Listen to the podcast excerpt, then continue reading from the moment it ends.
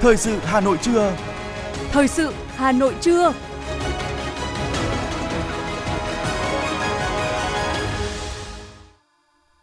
Võ Nam Thu Minh xin kính chào quý vị và các bạn. Bây giờ là chương trình thời sự của Đài Phát thanh Truyền hình Hà Nội, phát trực tiếp trên sóng phát thanh. Hôm nay chủ nhật ngày 19 tháng 2 năm 2023, chương trình có những nội dung chính sau đây. Chính phủ ban hành nghị quyết triển khai sắp xếp tổ chức bộ máy của các bộ, cơ quan ngang bộ, cơ quan thuộc chính phủ. Hà Nội yêu cầu các đơn vị đẩy mạnh công tác quyết toán dự án đầu tư công đã hoàn thành. Ngân hàng hạ lãi suất cho vay đối với nhà ở xã hội. Kịp thời ngăn chặn các sản phẩm sữa bột nhiễm khuẩn từ Pháp vào Việt Nam. Chuyển sang những thông tin quốc tế, Ukraine sẽ tổ chức một cuộc họp ba bên với Liên minh châu Âu EU và Tổ chức Hiệp ước Bắc Đại Tây Dương NATO vào ngày 21 tháng 2 tới. Miền Trung Thổ Nhĩ Kỳ lại rung chuyển bởi động đất có độ lớn 5,2 độ Richter. Tiếp tục công tác cứu hộ tại Thổ Nhĩ Kỳ, lực lượng cứu nạn Việt Nam tìm thấy thêm nhiều nạn nhân tại nước này. Và sau đây là nội dung chi tiết. Thưa quý vị và các bạn, Chính phủ vừa ban hành nghị quyết số 20 NQCP về một số nhiệm vụ giải pháp triển khai sắp xếp tổ chức bộ máy của các bộ, cơ quan ngang bộ, cơ quan thuộc chính phủ. Theo đó, để công tác sắp xếp tổ chức bộ máy nhà nước được thực hiện thống nhất, các bộ, cơ quan ngang bộ, cơ quan thuộc chính phủ tổ chức quán triệt việc thi hành ngay sau khi chính phủ ban hành nghị định quy định chức năng, nhiệm vụ, quyền hạn, cơ cấu tổ chức của đơn vị mình, làm tốt công tác chính trị tư tưởng, tạo sự thống nhất cao trong nhận thức và hành động của cán bộ, công chức, viên chức, người lao động. Bộ Nội vụ chủ trì phối hợp với các cơ quan liên quan tiếp tục ra soát và hoàn thiện pháp luật về tổ chức bộ máy, phân cấp, phân quyền, các bộ, cơ quan ngang bộ, cơ quan thuộc chính phủ ra soát các văn bản quy phạm pháp luật do mình chủ trì soạn thảo thuộc ngành lĩnh vực mình quản lý, kịp thời sửa đổi, bổ sung, bãi bỏ theo thẩm quyền hoặc đề xuất cơ quan có thẩm quyền. Nghị quyết cũng nêu rõ một số nội dung về thẩm quyền xử phạt vi phạm hành chính, thực hiện chức năng thanh tra chuyên ngành, bố trí cán bộ, công chức, viên chức và giải quyết chế độ chính sách, tăng cường năng lực và bố trí nguồn lực, bảo đảm điều kiện hoạt động cho tổ chức mới được thành lập – kết quả giả soát và nội dung đề xuất gửi về Bộ Tư pháp trước ngày 15 tháng 3 năm 2023. Ủy ban nhân dân thành phố Hà Nội vừa đề nghị các sở ban ngành và Ủy ban nhân dân các quận, huyện, thị xã, Sơn Tây thực hiện nghiêm chỉ đạo của Ủy ban nhân dân thành phố tại nhiều văn bản về đôn đốc đẩy mạnh công tác quyết toán dự án đầu tư công đã hoàn thành. Cụ thể, Ủy ban nhân dân thành phố yêu cầu công khai số liệu phê duyệt quyết toán năm 2022 của các dự án đầu tư xây dựng hoàn thành được Ủy ban nhân dân thành phố giao phân cấp quản lý, khẩn trương lập hồ sơ trình cấp có thẩm quyền thẩm tra phê duyệt các dự án chậm nộp hồ sơ quyết toán theo quy định. Theo Ủy ban nhân dân thành phố Hà Nội, hiện có 163 dự án chậm nộp hồ sơ quyết toán tính đến ngày 31 tháng 12 năm 2022. Trong đó, vốn ngân sách cấp thành phố quản lý là 74 dự án, vốn ngân sách cấp huyện quản lý là 89 dự án. Ủy ban nhân dân thành phố Hà Nội chỉ đạo các cấp khẩn trương thực hiện giả soát các dự án đầu tư đã hoàn thành bàn giao, đưa vào sử dụng đến nay chưa thực hiện quyết toán dự án hoàn thành, đặc biệt là các dự án đã hoàn thành chậm nộp hồ sơ quyết toán. Đối với chủ đầu tư, nhà thầu vi phạm quy định về nghiệm thu, thanh toán khối lượng hoàn thành và quyết toán vốn đầu tư dự án hoàn thành, thực hiện xử phạt theo đúng quy định. Nhằm thúc đẩy phát triển công nghiệp, Bộ Công Thương cho biết sẽ thực hiện 8 nhiệm vụ trọng tâm trong thời gian tới. Đó là triển khai các nội dung về phát triển công nghiệp tại nghị quyết số 29 về tiếp tục đẩy mạnh công nghiệp hóa hiện đại hóa đất nước, xây dựng và triển khai chương trình quốc gia về nâng cao năng lực độc lập, tự chủ, tự lực tự cường của nền sản xuất Việt Nam đến năm 2045, Make in Việt Nam 2045, chương trình phát triển công nghiệp hỗ trợ đến năm 2030. Thứ hai, do hệ thống pháp luật cần có thời gian để chỉnh lý, hoàn thiện để thay thế cho quy hoạch ngành đã bị bãi bỏ theo luật quy hoạch, cũng như đáp ứng công tác quản lý nhà nước, hỗ trợ phát triển ngành. Bộ Công Thương sẽ tiếp tục nghiên cứu xây dựng các chiến lược phát triển một số ngành công nghiệp trọng điểm. Năm 2022, Thủ tướng Chính phủ đã phê duyệt chiến lược phát triển bền vững ngành dệt may da dày giai đoạn đến năm 2030, tầm nhìn đến năm 2045. Thứ ba, phối hợp với các cơ quan, đơn vị liên quan để tiếp tục tháo gỡ khó khăn, xử lý các vấn đề tồn động kéo dài thuộc dự án thép Thái Nguyên giai đoạn 2, thép Việt Trung và nhà máy giấy Phương Nam, đồng thời tạo điều kiện thuận lợi đưa các dự án công nghiệp lớn có vai trò quan trọng đi vào vận hành, đặc biệt là các dự án liên quan đến khai thác, chế biến khoáng sản quy mô lớn, các dự án thép tại Nam Định, Bình Định, Phú Yên. Thứ tư, phối hợp với Văn phòng Chính phủ để triển khai có hiệu quả quy hoạch khoáng sản nhằm huy động nguồn lực mới cho tăng trưởng, gia tăng năng lực sản xuất, phát triển công nghiệp vật liệu, hỗ trợ doanh nghiệp trong việc tìm kiếm thị trường nhập khẩu nguyên nhiên vật liệu, phụ tùng, linh kiện phù hợp phục vụ cho sản xuất. Thứ năm, tiếp tục tập trung tháo gỡ các khó khăn vướng mắc và hỗ trợ doanh nghiệp khôi phục sản xuất kinh doanh sau dịch COVID-19. Thứ sáu, xây dựng và ban hành các quy chuẩn, tiêu chuẩn quốc gia về sản xuất đối với một số ngành nghề kinh doanh có điều kiện đối với các nhóm hàng hóa số 2. Thứ bảy, triển khai hiệu quả chương trình phát triển công nghiệp hỗ trợ, trong đó chú trọng các giải pháp về tư vấn đào tạo nguồn nhân lực, hỗ trợ xây dựng và vận hành mô hình nhà máy thông minh, chuyển đổi số, sản xuất xanh, sản xuất sạch, góp phần giúp các doanh nghiệp tham gia sâu vào chuỗi giá trị toàn cầu đồng thời khẩn trương xây dựng các trung tâm kỹ thuật dùng chung phục vụ nghiên cứu đổi mới, hấp thụ và phát triển công nghệ ngành công nghiệp tại Hà Nội và thành phố Hồ Chí Minh, đặc biệt là các công nghệ lõi, công nghệ nguồn. Thứ nặng, thứ 8, phối hợp với các cơ quan đơn vị liên quan cũng như phát huy vai trò của các hiệp hội ngành hàng, người tiêu dùng, chú trọng mở rộng và phát triển thị trường trong nước theo hướng phát triển nhanh, bền vững. Hội Tư vấn Thuế Việt Nam vừa có văn bản gửi Bộ Tài chính tham gia ý kiến về dự thảo nghị định chính phủ về gia hạn thời hạn nộp thuế giá trị gia tăng, thu nhập doanh nghiệp, thu nhập cá nhân và tiền thuê đất năm 2023. Để giúp doanh nghiệp duy trì đà tăng trưởng và phục hồi sau đại dịch, VTCA đề nghị Bộ Tài chính nghiên cứu trình chính phủ Quốc hội để tiếp tục áp dụng biện pháp giảm thuế giá trị gia tăng từ 10% xuống 8%, áp dụng trong cả năm 2023. Khảo sát hơn 12.000 doanh nghiệp của Liên đoàn Thương mại và Công nghiệp Việt Nam chỉ ra COVID-19 đã làm đứt gãy chuỗi sản xuất, tác động rất nhiều đến hoạt động của doanh nghiệp. Ngân hàng Nhà nước đã yêu cầu các ngân hàng thương mại nghiên cứu hạ lãi suất cho vay mua đối với nhà ở xã hội, nhà cho công nhân. Bốn ngân hàng do nhà nước kiểm soát vốn cũng thống nhất dành 120.000 tỷ đồng, lãi suất thấp hơn 1,5 đến 2% cho các dự án nhà ở xã hội. Theo Ngân hàng Nhà nước, để khơi thông nguồn vốn trên thị trường bất động sản sau gần một năm trầm lắng, giúp tăng cung và giảm mất cân bằng đối với Xin lỗi quý vị và giảm mất cân đối trên thị trường, Thống đốc Ngân hàng Nhà nước Nguyễn Thị Hồng đã họp với 4 ngân hàng Agribank, Vietinbank, BIDV và Vietcombank thống nhất có một gói tín dụng 120.000 tỷ đồng dành cho xây dựng nhà ở xã hội, nhà ở công nhân. Lãi suất cho vay với người xây dựng và người mua nhà sẽ thấp hơn 1,5 đến 2% lãi suất cho vay bình quân của các ngân hàng trên thị trường trong từng thời kỳ.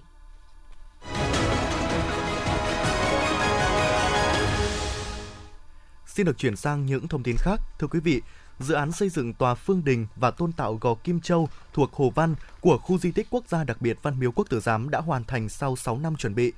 Sau khi được chỉnh trang tôn tạo, Hồ Văn đã có một diện mạo mới với những giá trị đặc biệt vốn có. Hồ Văn hoàn toàn có thể trở thành một không gian văn hóa sáng tạo hấp dẫn của Hà Nội trong tương lai. Trước khi dự án cải tạo Hồ Văn được thực hiện, khu vực giữa hồ được gọi là Gò Kim Châu tồn tại việc xây đền lập phủ, tổ chức hầu đồng làm ảnh hưởng nghiêm trọng tới cảnh quan chung của khu di tích, làm sai lệch các giá trị vốn có của tổng thể khu di tích Văn Miếu Quốc Tử Giám. Từ năm 2017, câu chuyện hồi sinh Hồ Văn đã được các cấp chính quyền đề cập nhưng phải 5 năm sau mới trở thành hiện thực. Thay đổi đáng chú ý chính là việc xây chiếc cầu đá dẫn sang gò. Theo những người dân xung quanh khu vực này, trước đây hồ văn rất sâu, mỗi lần di chuyển sang gò đều phải dùng thuyền gây mất an toàn. Cảnh quan sân vườn ở khu vực hồ văn cũng được thay áo mới. Đối với Gò Kim Châu, các đồ thờ tượng thờ và công trình thờ tự tự phát cũ do một số người dân xây trái phép trên đất di tích quốc gia đặc biệt đã được di rời. Hiện nay, công trình kiến trúc duy nhất trên gò là tòa Phương Đình, xưa kia từng được nhắc tới với công năng là không gian vịnh thơ của sĩ tử nằm ở phía trước khu nội tự Văn Miếu Quốc Tử Giám, Hồ Văn nay đã được cải tạo khang trang, sạch đẹp hơn, là điểm đến thu hút người dân và du khách. Hà Nội đang quyết tâm thực hiện chủ trương phát triển công nghiệp văn hóa, thành phố sáng tạo. Không gian Hồ Văn vừa được cải tạo rất lý tưởng để trở thành không gian sáng tạo mở với vị trí đắc địa, giá trị văn hóa lịch sử độc đáo. Sở Du lịch Hà Nội thông tin, đơn vị đã ban hành kế hoạch số 29 về việc triển khai các hoạt động liên kết, hợp tác phát triển du lịch với các tỉnh, thành phố năm 2023. Cụ thể trong năm 2023, ngành du lịch Hà Nội sẽ liên kết với các tỉnh thành, qua đó phát triển sản phẩm liên kết vùng, phát triển thị trường du lịch, kết hợp với hội thảo, hội nghị, tổ chức sự kiện, du lịch đô thị, du lịch biển đảo, chăm sóc sức khỏe, giáo dục. Ngoài ra, đơn vị sẽ tăng cường hỗ trợ doanh nghiệp du lịch Hà Nội kết nối với các địa phương, hợp tác xây dựng tuyến du lịch mới giữa Hà Nội với các tỉnh thành, về công tác quảng bá và xúc tiến du lịch, Sở Du lịch Hà Nội sẽ chủ động mời các địa phương cùng tham gia chương trình kích cầu du lịch nội địa trên địa bàn thành phố Hà Nội năm 2023 trong đó sẽ tập trung chủ yếu vào việc xây dựng sản phẩm du lịch phù hợp khởi hành từ thành phố Hà Nội. Ở chiều ngược lại, thành phố Hà Nội cũng sẽ hỗ trợ các tỉnh thành trong công tác tuyên truyền quảng bá các điểm đến, sản phẩm du lịch mới. Hình thức truyền thông sẽ được thực hiện đa dạng hơn trên các website, nền tảng mạng xã hội như YouTube, Facebook – hệ thống thông tin đại chúng và đường dây hỗ trợ khách du lịch. Mới đây Ninh Bình cũng là đại diện duy nhất của Việt Nam và châu Á được bình chọn là một trong 10 điểm đến thân thiện nhất thế giới. Với sự vào cuộc tích cực và nỗ lực của chính quyền và người dân trong các hoạt động du lịch, Ninh Bình đã trở thành điểm đến thân thiện và hấp dẫn đối với du khách trong và ngoài nước. Vừa qua, Bộ Văn hóa Thể thao và Du lịch đã gửi công hàm đề nghị Trung Quốc sớm đưa Việt Nam vào danh sách các quốc gia thí điểm du lịch theo đoàn, tạo điều kiện để hai nước cùng phát triển. Trước đó, Trung Quốc hồi tháng 1 công bố danh sách 20 quốc gia thí điểm mà công dân được đi du lịch theo tour hoặc tự túc từ ngày 6 tháng 2, nhưng không có Việt Nam. Trước dịch, Trung Quốc là thị trường gửi khách lớn nhất Việt Nam và Việt Nam cũng nằm trong top 5 quốc gia gửi khách đến Trung Quốc. Theo Tổng cục Thống kê, năm 2019 có 5,8 triệu lượt khách Trung Quốc sang Việt Nam, chiếm gần 1 phần 3 tổng lượng khách quốc tế. Thưa quý vị và các bạn, sau 3 năm gián đoạn vì tình hình diễn biến phức tạp của dịch bệnh COVID-19, hoạt động xuất nhập cảnh tại cặp cửa khẩu Lào Cai, Hà Khẩu đã được khôi phục trở lại từ đầu năm nay. Trở lại hoạt động sau hơn một tháng, cửa khẩu quốc tế Lào Cai đã đón hơn 70.000 lượt người làm thủ tục xuất nhập cảnh cửa khẩu quốc tế đường bộ Lào Cai Việt Nam, Hà Khẩu Trung Quốc. Trung bình mỗi ngày, cửa khẩu quốc tế đường bộ Lào Cai đón từ 1.500 đến 2.000 lượt người làm thủ tục xuất nhập cảnh. Phần lớn công dân tại thành phố Lào Cai làm thủ tục xuất cảnh bằng giấy thông hành sang Hà Khẩu, Trung Quốc để thăm thân, mua sắm và tham quan. Ở chiều ngược lại, người dân tại Hà Khẩu làm thủ tục nhập cảnh vào Việt Nam mỗi ngày từ 200 đến 400 lượt người. Để đảm bảo an ninh trật tự trong khu vực cửa khẩu, lực lượng biên phòng đã duy trì 24 trên 24. Cửa khẩu được mở từ 7 giờ sáng đến 22 giờ đêm. Người dân, người dân anh Nguyễn Đặng Thuyên, phường Cốc Lếu, thành phố Lào Cai, tỉnh Lào Cai, bà Hoàng Kiên, người dân tại huyện Hà Khẩu, tỉnh Vân Nam, Trung Quốc, chia sẻ. À, sau cái thời gian dịch bệnh ờ, thì hôm nay chúng tôi đã nghe được cái thời gian ờ, được phép sang Hà Khẩu sau thời gian kiểm soát dịch bệnh. Tôi cảm thấy rất là vui vẻ. À, sang đến Hà Khẩu thì tôi rất là vui vì đã được à, tham quan các bạn bè cũ của mình và các anh em chiến hữu rồi là đi sang mua sắm những cái uh, sản phẩm của bên Hà Khẩu sau rất nhiều năm uh, bị dịch bệnh. Uh, tôi cũng rất cảm ơn là uh, biên phòng các đồng chí biên phòng cửa khẩu đã tạo điều kiện rất tốt cho chúng tôi đi qua thông thương bình thường. Tôi là người dân ở Hà Khẩu, Trung Quốc. Sau khi mở cửa khẩu, hôm nay cũng là lần đầu tiên tôi quay trở lại Việt Nam.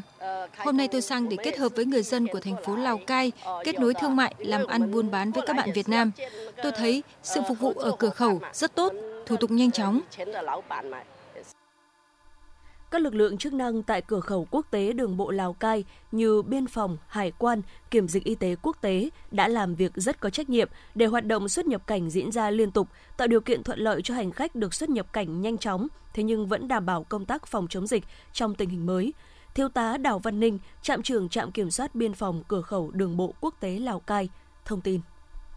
Từ ngày 8 tháng 1 năm 2023, hoạt động xuất nhập cảnh qua cửa khẩu quốc tế Lào Cai hoạt động trở lại bình thường. Chúng tôi đã tổ chức tốt lực lượng để đảm bảo an ninh chính trị, trật tự an toàn xã hội trong khu vực cửa khẩu cũng như là chúng tôi đã tổ chức phân luồng, điều tiết, xếp hàng, đảm bảo sự thông thoáng và giải quyết thủ tục xuất nhập cảnh nhanh nhất cho hành khách tham gia xuất nhập cảnh tại cửa khẩu quốc tế Lào Cai. Bên cạnh đó chúng tôi phối hợp tốt với cả lực lượng kiểm dịch y tế tại cửa khẩu để tuyên truyền, giải thích cho hành khách tham gia xuất nhập cảnh tại cửa khẩu quốc tế Lào Cai hiểu về thông điệp ờ, phòng chống dịch trong thời kỳ mới. Nhằm tạo điều kiện thuận lợi cho hoạt động xuất nhập cảnh, Ban Quản lý Khu Kinh tế tỉnh Lào Cai đã chỉ đạo các lực lượng quản lý biên giới chuẩn bị lực lượng, kiểm tra các trang thiết bị cần thiết để nối lại các hoạt động xuất nhập cảnh. Ngoài ra, lực lượng quản lý biên giới hai bên cũng thường xuyên trao đổi nhằm kịp thời tháo gỡ khó khăn, tích cực khai thông hoạt động xuất nhập cảnh, tạo điều kiện thuận lợi cho người làm thủ tục xuất nhập cảnh, người lao động hai địa phương giáp biên để phát triển kinh tế, xã hội khu vực biên giới giữa hai nước.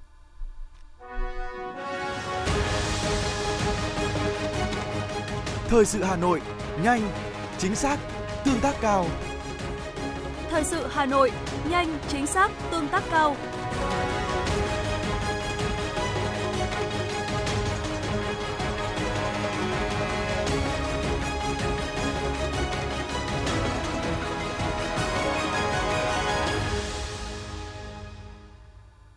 Chuyển sang những thông tin quan trọng khác. Thưa quý vị, Hà Nội tổ chức cuộc thi chính luận về bảo vệ nền tảng tư tưởng của Đảng. Tác phẩm dự thi là tác phẩm sáng tạo lần đầu chưa được công bố trên các phương tiện thông tin đại chúng và mạng xã hội trước thời điểm phát động cuộc thi. các tác phẩm dạng viết phải đảm bảo không trùng lặp quá 20% đối với thể loại tạp chí, không trùng lặp quá 25% đối với thể loại báo so với các công trình khác của chính tác giả, nhóm tác giả hoặc của tác giả, nhóm tác giả khác. Đây là tiêu chí tác phẩm dự thi được nêu trong kế hoạch số 133 của Ban Thường vụ Thành ủy Hà Nội về tổ chức cuộc thi chính luận về bảo vệ nền tảng tư tưởng của Đảng lần thứ ba năm 2023 trên địa bàn thành phố Hà Nội, tiêu chí chung đối với tác phẩm dự thi là tác phẩm chính luận bằng tiếng Việt, tiếng dân tộc hoặc tiếng nước ngoài được dịch ra tiếng Việt, thuộc một trong các loại hình tạp chí in hoặc điện tử, báo in hoặc điện tử, phát thanh truyền hình, video clip, bảo đảm quy định về hình thức nêu tại thể lệ cuộc thi. Ban tổ chức nhận tác phẩm dự thi từ khi phát động cuộc thi cho đến hết ngày 31 tháng 5 năm 2023 tính theo dấu bưu điện Địa chỉ nhận tác phẩm dự thi là trường đào tạo cán bộ Lê Hồng Phong, số 220 Đường Láng, quận Đống Đa, thành phố Hà Nội. Dự kiến cuộc thi sẽ được phát động ở cấp thành phố trong tháng 2 năm 2023, từ ngày mùng 1 tháng 6 năm 2023 đến mùng 1 tháng 7 năm 2023. Trường đào tạo cán bộ Lê Hồng Phong sẽ chủ trì tổ chức chấm sơ khảo cấp thành phố. Từ ngày 1 tháng 7 năm 2023 đến 30 tháng 7 năm 2023, Ban tuyên giáo Thành ủy chủ trì tổ chức chấm trung khảo cấp thành phố ngày 31 tháng 7 năm 2023, các bài dự thi xuất sắc sẽ được gửi về ban tổ chức cuộc thi cấp trung ương. Tháng 8 năm 2023, lễ trao giải cuộc thi cấp thành phố sẽ được tổ chức. Tuần phim chào mừng kỷ niệm 80 năm đề cương về văn hóa Việt Nam là hoạt động kỷ niệm trên toàn quốc, đặc biệt là những người làm công tác văn hóa, đội ngũ trí thức, văn nghệ sĩ cả nước, phát huy giá trị văn hóa sức mạnh con người Việt Nam – theo đó, Bộ Văn hóa Thể thao và Du lịch giao Cục Điện ảnh chủ trì phối hợp với Trung tâm Chiếu phim Quốc gia và các đơn vị liên quan tổ chức tuần phim từ ngày 25 tháng 2 đến ngày 3 tháng 3. Tuần phim giới thiệu những bộ phim có đề tài, chủ đề về văn hóa, về Chủ tịch Hồ Chí Minh, về đất nước, con người Việt Nam, phát hành và phổ biến những bộ phim đặt hàng từ nguồn ngân sách nhà nước, phục vụ nhiệm vụ chính trị. Tính đến ngày 18 tháng 2, gần 100 trường đại học đã công bố xét học bạ trung học phổ thông để tuyển sinh năm 2023. Thí sinh quan tâm đến phương thức này cần thường xuyên cập nhật thông tin đề án tuyển sinh của các trường để chủ động trong học tập cũng như có phương án đăng ký xét tuyển đúng quy định. Các thí sinh cũng lưu ý thời điểm này đã có một số trường thông báo nhận hồ sơ đăng ký xét tuyển năm 2023 theo các phương thức xét tuyển sớm, trong đó có phương thức xét học bạ trung học phổ thông – thí sinh căn cứ thời gian quy định của các trường để chuẩn bị và nộp hồ sơ đăng ký xét tuyển nếu có nguyện vọng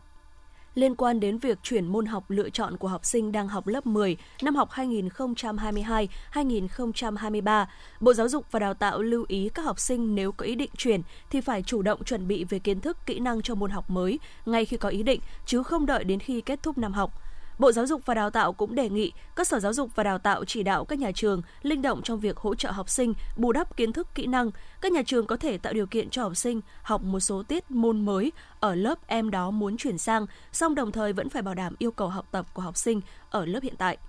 Tin từ Cục Quản lý Dược Bộ Y tế qua kiểm tra giả soát sản phẩm kem bôi da trẻ em Diệp Bảo sau khi cơ bị cơ quan quản lý thực phẩm và dược phẩm Hoa Kỳ FDA thông báo thu hồi do phát hiện chứa hàm lượng trì cao. Cục Quản lý Dược đã có công văn số 1488 gửi Sở Y tế các tỉnh, thành phố trực thuộc Trung ương, công ty trách nhiệm hữu hạn sản xuất thương mại Healing Pro yêu cầu thu hồi và tiêu hủy toàn bộ sản phẩm này trên toàn quốc. Ngày 18 tháng 2, Cục An toàn Thực phẩm Bộ Y tế cung cấp thông tin liên quan đến công ty Lactalis Pháp bị cáo buộc hình sự do sản xuất sữa công thức trẻ em bị nhiễm Salmonella agona. Theo Cục An toàn Thực phẩm, sự cố an toàn thực phẩm trên được Pháp phát hiện từ năm 2017. Từ thời điểm đó, Cục An toàn Thực phẩm đã kịp thời nắm bắt và cung cấp thông tin liên tục cho người tiêu dùng, đồng thời có những biện pháp thu hồi và ngăn chặn các sản phẩm nhiễm khuẩn vào Việt Nam. Đến nay, sau 5 năm điều tra, theo thông tin Cục An toàn Thực phẩm nhận được, công ty Lactalis đã bị công tố viên cáo buộc hình sự theo quy định của nước sở tại. Virus Marburg là tác nhân gây xuất huyết nguy hiểm có khả năng lây nhiễm tương tự như Ebola, với tỷ lệ tử vong lên tới 90%. Mới đây, tại Guinea Xích Đạo đã ghi nhận đợt bùng phát virus Marburg đầu tiên với ít nhất là 9 ca tử vong. Theo ghi nhận của các chuyên gia y tế, virus Marburg tuy nguy hiểm nhưng hiện tại chưa đủ yếu tố để lan ra toàn cầu cũng như đến Việt Nam. Cục Đăng kiểm Việt Nam vừa phê duyệt cùng lúc hai chương trình triệu hồi tổng cộng 114 xe Kawasaki Ninja H2 SX, Ninja H2, Ninja H2R, Z2 ZH2, Z1000 và Z1000R do công ty trách nhiệm hữu hạn Kawasaki Motors Việt Nam nhập khẩu về phân phối.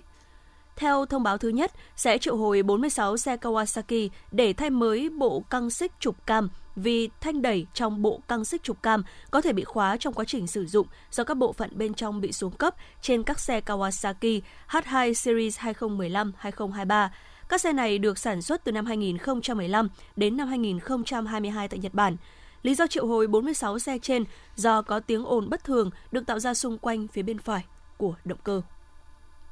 Thưa quý vị và các bạn, với phương châm nhận thức đúng, chỉ đạo toàn diện, thực hiện quyết liệt, chính quyền và nhân dân quận Tây Hồ luôn đề cao ý thức trách nhiệm trong mọi hoạt động gắn với đảm bảo trật tự mỹ quan đô thị. Nhờ đó, diện mạo của quận đang từng ngày sáng xanh,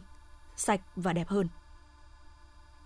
Có dịp đi trên các tuyến phố Yên Phụ, Nghi Tàm, đường dạo xung quanh khu vực Hồ Tây, chợ Xuân La, nhiều người đều cảm nhận cảnh quan nơi đây đã có sự thay đổi rõ nét. Trật tự đô thị, vệ sinh môi trường đã có sự chuyển biến tích cực, không chỉ bằng những tuyến phố lớn mà ngay cả những con phố nhỏ hẹp trong các tổ dân phố, trật tự an toàn giao thông, trật tự công cộng đã đi vào nề nếp, ý thức chấp hành của người dân đã dần được nâng lên. Đó là kết quả của sự vào cuộc của cả hệ thống chính trị trong việc bảo đảm mỹ quan đô thị trên địa bàn.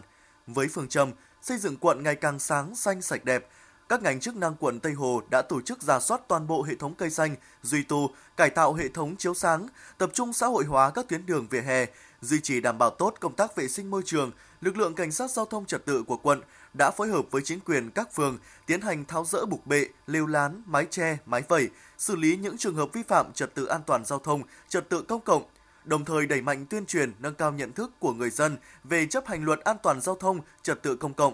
Đại úy Đoàn Hiếu, đội trưởng đội cảnh sát giao thông công an quận Tây Hồ cho biết. Nhiệm vụ của, của công an quận Tây Hồ thì chủ yếu là giải quyết xung quanh Hồ Tây. Lực lượng cảnh sát tự công an quận cũng tham gia công tác phân luồng giao thông, phối hợp các lực lượng phòng cảnh giao thông, thanh tra giao thông tham gia cũng cưỡng chế giải tỏa ví dụ như là mái che, mái vẩy này rồi cũng tham gia cùng lực lượng công an các phường với ban chỉ đạo 197 của uh, ủy ban nhân dân các phường là để thực hiện các kế hoạch giải tỏa công tác tuyên truyền nâng cao nhận thức của người dân luôn được chính quyền từ quận đến cơ sở hết sức quan tâm. Đặc biệt, chương trình phát triển văn hóa xã hội, xây dựng người Hà Nội thanh lịch văn minh đã tạo được sự chuyển biến tích cực từ nhận thức đến hành động trong nhân dân, nhất là trong văn hóa tham gia giao thông, văn hóa công sở, văn hóa thương mại, giao tiếp nơi công cộng. Ủy ban Mặt trận Tổ quốc quận đã chỉ đạo các phường triển khai thực hiện mô hình khu dân cư tự quản bảo vệ môi trường, thành lập các tổ liên gia tự quản để bảo đảm vệ sinh môi trường, mỹ quan đô thị, lực lượng công an và các ngành chức năng và chính quyền địa phương phối hợp tuyên truyền nhắc nhở các hộ gia đình cá nhân thực hiện việc đổ rác đúng giờ, đúng nơi quy định, không vứt rác bừa bãi vào các khu vực không phải điểm thu gom rác trên địa bàn quản lý, bảo đảm công tác vệ sinh môi trường trên địa bàn. Ông Nguyễn Anh Tuấn, Phó trưởng ban quản lý dự án đầu tư xây dựng quận Tây Hồ cho biết. Thì đối với việc này thì à, khi mà xây dựng kế hoạch, thì quận cũng yêu cầu không riêng gì đối với các à, nhà thầu, mà kể cả ủy ban dân các phường, các phòng ngành chức năng cũng phải hết sức lý về công tác vệ sinh môi trường và trong đó thì giao cho ban dự án đầu tư dựng là đơn vị chủ công để thực hiện kết nối cái việc này đối với công tác vệ sinh môi trường thì à, bên cạnh kế hoạch của quận ban cũng xây dựng kế hoạch riêng và yêu cầu các nhà thầu cũng xây dựng cái kế hoạch đảm bảo vệ sinh môi trường ngoài cái việc đảm bảo vệ sinh môi trường ở tại các tuyến phố các khu phố các tổ dân phố như à, bình hàng ngày thì còn có tăng cường công tác vệ sinh môi trường trên các tuyến đường, các khu vực. Để công tác bảo đảm mỹ quan đô thị đạt được hiệu quả cao, thời gian tới quận Tây Hồ tiếp tục tập trung tối đa cho công tác tuyên truyền và xử lý, ngăn chặn những phát sinh mới nhằm tạo bước chuyển biến tích cực trong nhận thức và hành động, xây dựng quận ngày càng sáng, xanh, sạch đẹp.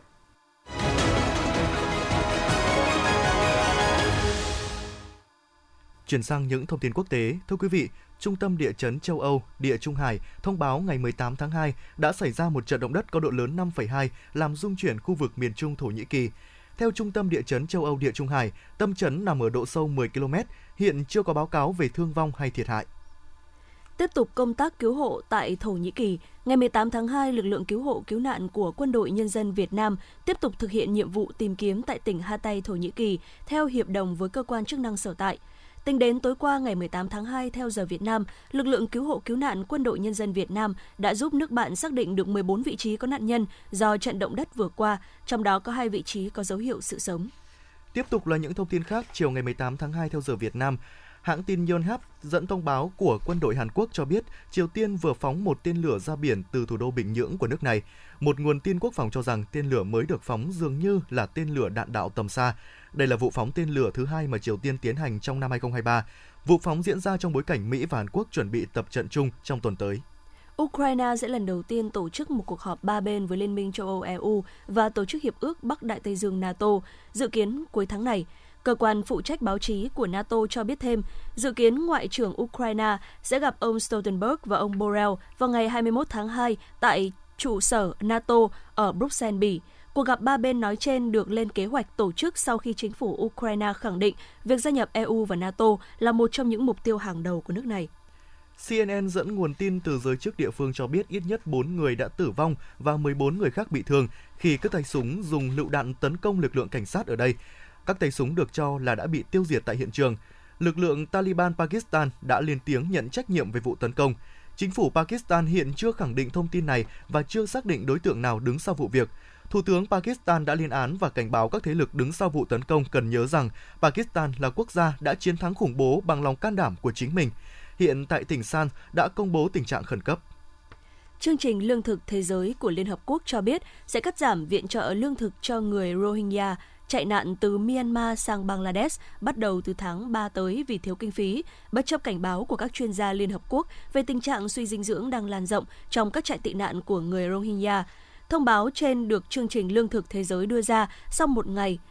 Xin lỗi quý vị, thông báo trên được chương trình Lương thực Thế giới đưa ra một ngày sau khi các chuyên gia của Liên Hợp Quốc khẩn trương kêu gọi quyên góp cho người Hồi giáo Rohingya thiểu số của Myanmar. Các nhà lập pháp Canada đã kêu gọi mở rộng chương trình trợ tử cho trẻ vị thành niên ở nước này, ngay cả khi các bậc cha mẹ phản đối quyết định được chết của con mình. Hơn 30.000 người Canada đã chết do trợ tử kể từ khi nó được hợp pháp hóa cho những người mắc bệnh nan y vào năm 2016. Chương trình này đã được mở rộng vào năm 2021 để bao gồm những người trưởng thành mắc các bệnh mãn tính và nghiêm trọng, ngay cả khi bệnh của họ không đe dọa đến tính mạng. Các nhà lập pháp Canada trong năm nay đã xem xét mở rộng khả năng đủ điều kiện hỗ trợ y tế khi hấp hối cho những người chỉ mắc bệnh tâm thần. Và Tổng trưởng lý David Lametti đã công bố việc lập dự luật đó vào đầu tháng 2 này.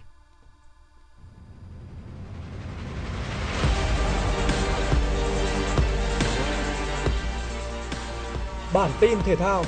Bản tin thể thao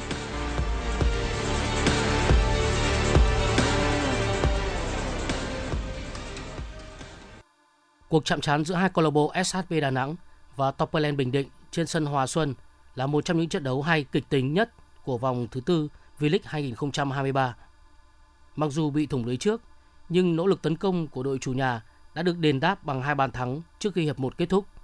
Hai ngoại binh Dorico và Mauricio là những người lập công cho Đà Nẵng. Sang hiệp 2, Bình Định đưa trận đấu trở về thế cân bằng với bàn thắng của tiền đạo Jamie Lynch ở phút 63 nhưng chỉ 8 phút sau, đội bóng đất võ chỉ còn lại 10 người khi hậu vệ trẻ Ngọc Tín nhận thẻ đỏ.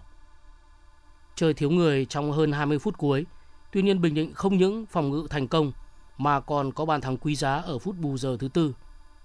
Rafaelson tiếp tục tỏa sáng. Anh phối hợp ăn ý với Jamie Lynch để tung cú sút căng chìm,